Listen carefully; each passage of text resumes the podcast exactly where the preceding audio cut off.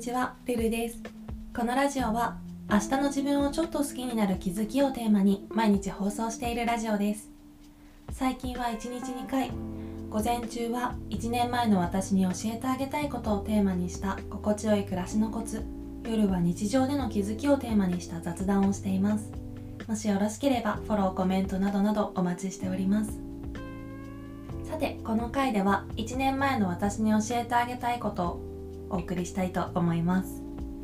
はい。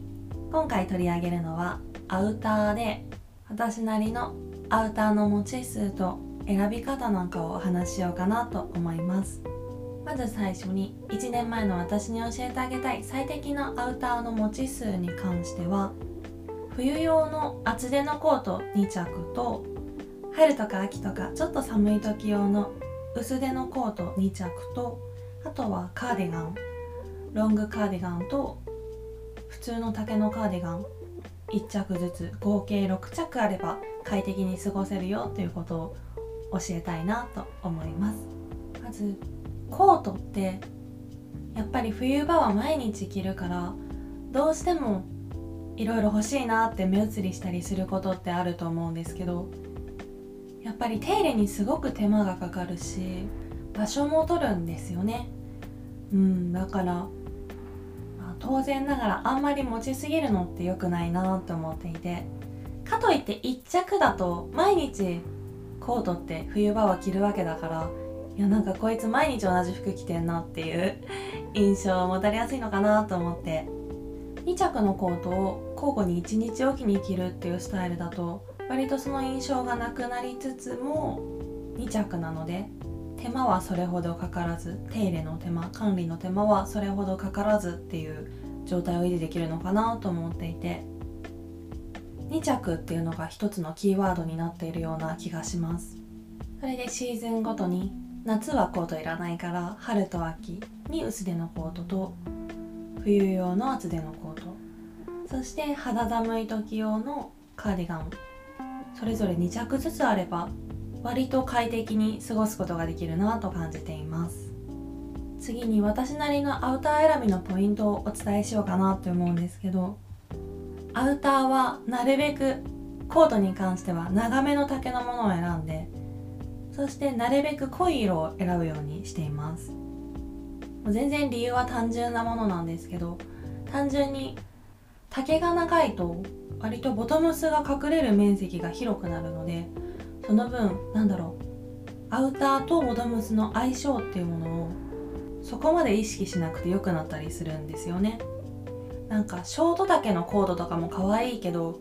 結構ダイレクトに外にいる時なんかは合わせるスカートとかパンツとかがその人の印象に影響するなと思っていて、まあ、当然のことではあるんですけど結構そこトップスとボトムスのバランスって意識することが多いけどアウターとボトムスの相性って意外と見逃しがちだなと思って結構私も外に出てからあれなんか今日の服微妙だなみたいになること結構あるんですけどそうそういう理由で毎日そのトップスとボトムスの相性を考えるだけでもめんどくさいのにアウターとボトムスの相性まで考えなきゃいけないなんて嫌だと思って。まあそんな理由なんですけど私はなるべくロング丈のものを選んでボトムスとの相性があんまりわからないようにしてるかなと思います。そしてなるべく濃い色を選ぶっていうことなんですけどこれは多分パーソナルカラー的な多分個人差があると思うんですけど私は薄い色の服が全般似合わないんですよね。靴もそうだし結構白とかベージュとか可愛いなって思うんですけど着るとなんかしっくりこないことが多くってなのでなるべく濃い色ブラックとかブラウンとかでまとめるようにしています。多分その影響もあって合わせるアウターも結構濃い色だと合わせやすいなと感じていて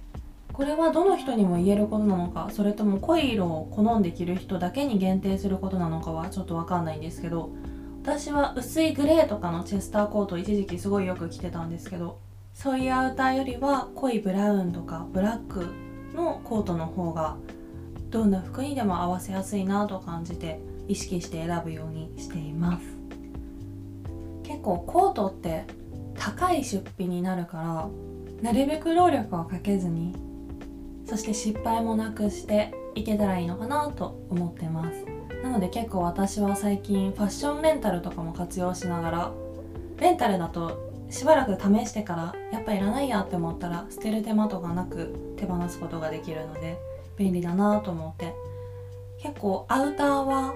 ファッションレンタル私は今めちゃカリを使ってるんですけどよく。結構相性がいいと言えるのかなとも思いました。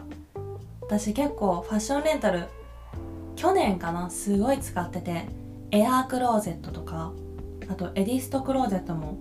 結構使っていた経験があるのでその辺りも今度まとめてお話できたらなと思います。はいということで今回は1年前の私に教えてあげたい最適なアウターの持ち数と選び方ですね。お話ししてみました。